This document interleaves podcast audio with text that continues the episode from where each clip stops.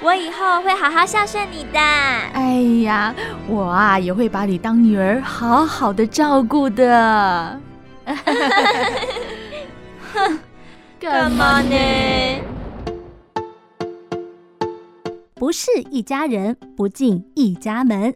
两个女人的战争开始。欢迎，我觉得这一位呢，应该是大家最想要的婆婆的类型。她是新人类文明文教基金会的执行长林淑玲林执行长。Hello，执行长好。Hi，Elsa 好，听众朋友大家好。今天我们要讲的这个主题很重要了。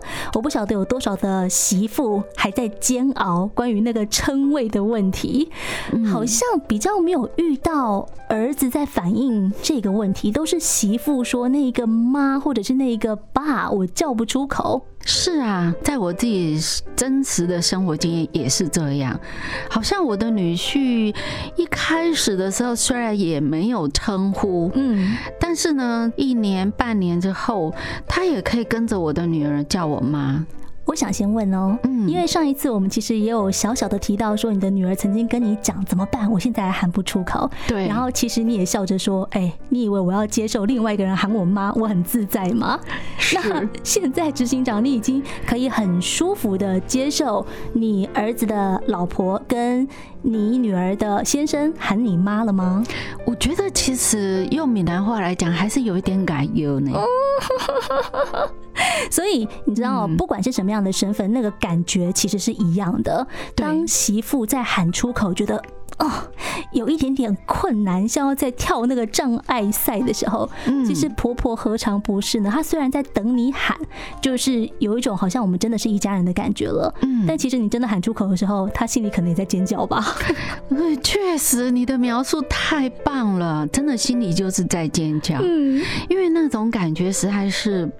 不是那么适应，是这个谈不上舒不舒服的问题，它真的是有一点听起来就会让你突然神经去绷紧了，就是用你的年轻世代说的叫心里在尖叫。哎，可是为什么唯独对爸跟妈这个称谓特别难喊出口？可是像其他的家人，如果今天我要喊另一半家里面的弟弟，或者是哥哥、姐姐、妹妹。嗯，或者是其他的叔伯阿姨，没有那么难喊出口啊。对呀，其实你想，爸爸妈妈好像是只有对特定的人才会叫。嗯，那当然，那当然。对，但是其他的称谓在日常生活中运用的还蛮广的。我懂了，我懂了，总是在路上一把抓都是叔伯阿姨。对，他可能除了用来称呼我们自己血亲之外，生活中也有在应用。可是你生活中不会随便叫人家爸爸或妈妈吧？这很怪哦。对，超级怪的。我们怎么可能在路上随便喊别人爸爸妈妈？一定是自己的直系血亲，或者是今天姻亲的关系。嗯。那我多了另外一个因为新的关系产生的新的父母。对，所以你看哦，很有意思的是，当我们要叫一个。知道我该叫，但是却不那么熟悉的人，嗯，那个心理上出现的一个落差的感觉，确实是会让我们自己在心里面跳了好几跳。那以执行长的经验，有没有大概多久？这个比较难跨越的感觉会比较减低，大家可以慢慢的喊出来。还有一个时间点吗？我觉得不是一个具体的三个月、六个月或者呃一年、两年，不是这样，而是你在这个新的家庭里面，你有没有觉得自己被接受了？你有没有觉得自己已经融入这个家庭？哇，所以。有可能有些人他需要更长的时间才能够很自在舒适的喊出爸妈。哎，对，不是告诉我说啊，半年后就好了。没错，这个也很难像在教小孩一样哈，叫他叫叔叔叫阿姨 就可以这么简单的叫出口，没有那么容易的。那面对这样的状况，我们该做哪一些准备，让我们更能够？尽速的去适应这个新的身份、新的生活跟新的关系，他有一些方法的吗？是啊，不过我在这里要先讲一下，嗯，各位可能会问说，我一定要叫吗？应应该吧？是哦，这不是应该你也觉得？我觉得是啊，是。应该要叫的原因是我们想透过这个称谓的改变，去把我们自己在新的家庭里面做了一个清楚的定位。所以，如果我进入这个家庭，我一直拒绝用这个家庭中对应我的新角色的位置来称呼其他人的时候，别人也会觉得你似乎没有把我们当家人。哦，我倒没有想到这一层关系，而是，哇，这个是我从来没想过的问题。对于其他的家人，比方说可能兄弟姐妹，嗯，好像可以直接喊名字，你不喊称谓没关系，你喊我称谓，我可能还觉得很奇怪，大家平辈的感觉就可以了。但是对于长辈，我从来没想过我可以不用称谓喊他，哎，因为我总不能喊名字吧？对，所以这其实有另外一层意义，嗯嗯并不是说我一定要称呼这个，而是这个称呼对彼此双方都有另外一层含义，就是我想要认可你们，我也想要被你们认可，然后也是家庭成员的一个。关系的确立吗？对，所以有人可能会问说：“我一定要喊 你爸爸妈妈吗？”你可以不用逢年过节回来，但是你遇到一定要叫吧？对，所以如果你不叫的话，对方会有什么感觉？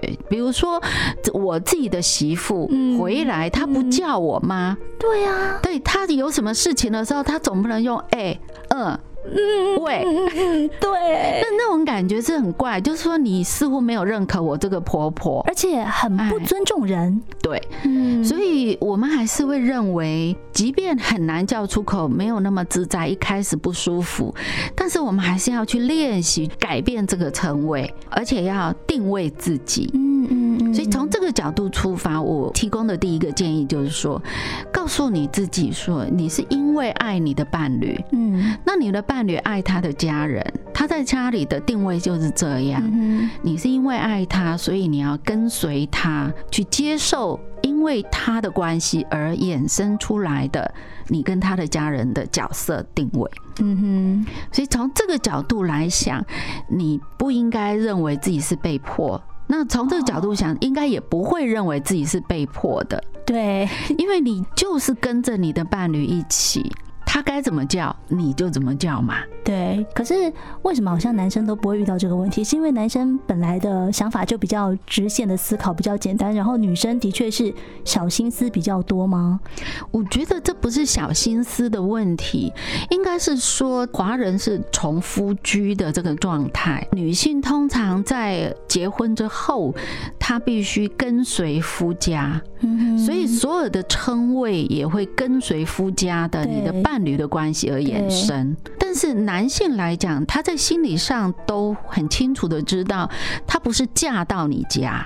哦，我突然觉得这样很不公平哎，因为女生嫁进人家家里之后，那个媳妇的称谓其实就立刻压在我们的脑袋上面了。是。然后，也许自古以来我们所接受的这样的教育啦，跟伦理观念，就是觉得好要扛起一家了。可是对比男生，他没有任何的改变呢。呃，有啊，他跟你结婚啊，切，感觉好像还是我付出的比较多。是。第二个就是。呃，因为你跟先生跟你的伴侣是一双筷子，你们一定要合作才能够把日子过得好。所以第一个要让谁知道，不是娘家的父母，不是你的亲戚朋友，是你的伴侣。但是有时候就是反而跟伴侣说不出口，因为我怎么跟他讲说，哎，你爸妈我喊不出口呢？所以好像都是回家跟爸妈说怎么办，我叫不出口。是，但是呢，这件事情是可以有一些些技巧。巧的，好。当他跟你回娘家的时候，或者回你家的时候，你也可以跟他聊一聊，说，在叫我爸妈的时候，你会不会也有那么一丝丝的隔阂或者尴尬？哦，那想想，嗯，我好像更有这种感觉。嗯嗯，哎，对耶，这个开场很不错，因为不管先生回你说不会啊，我还好，或者是哎，对我也有一点，你都可以告诉他你现在的状态是什么样子的情形。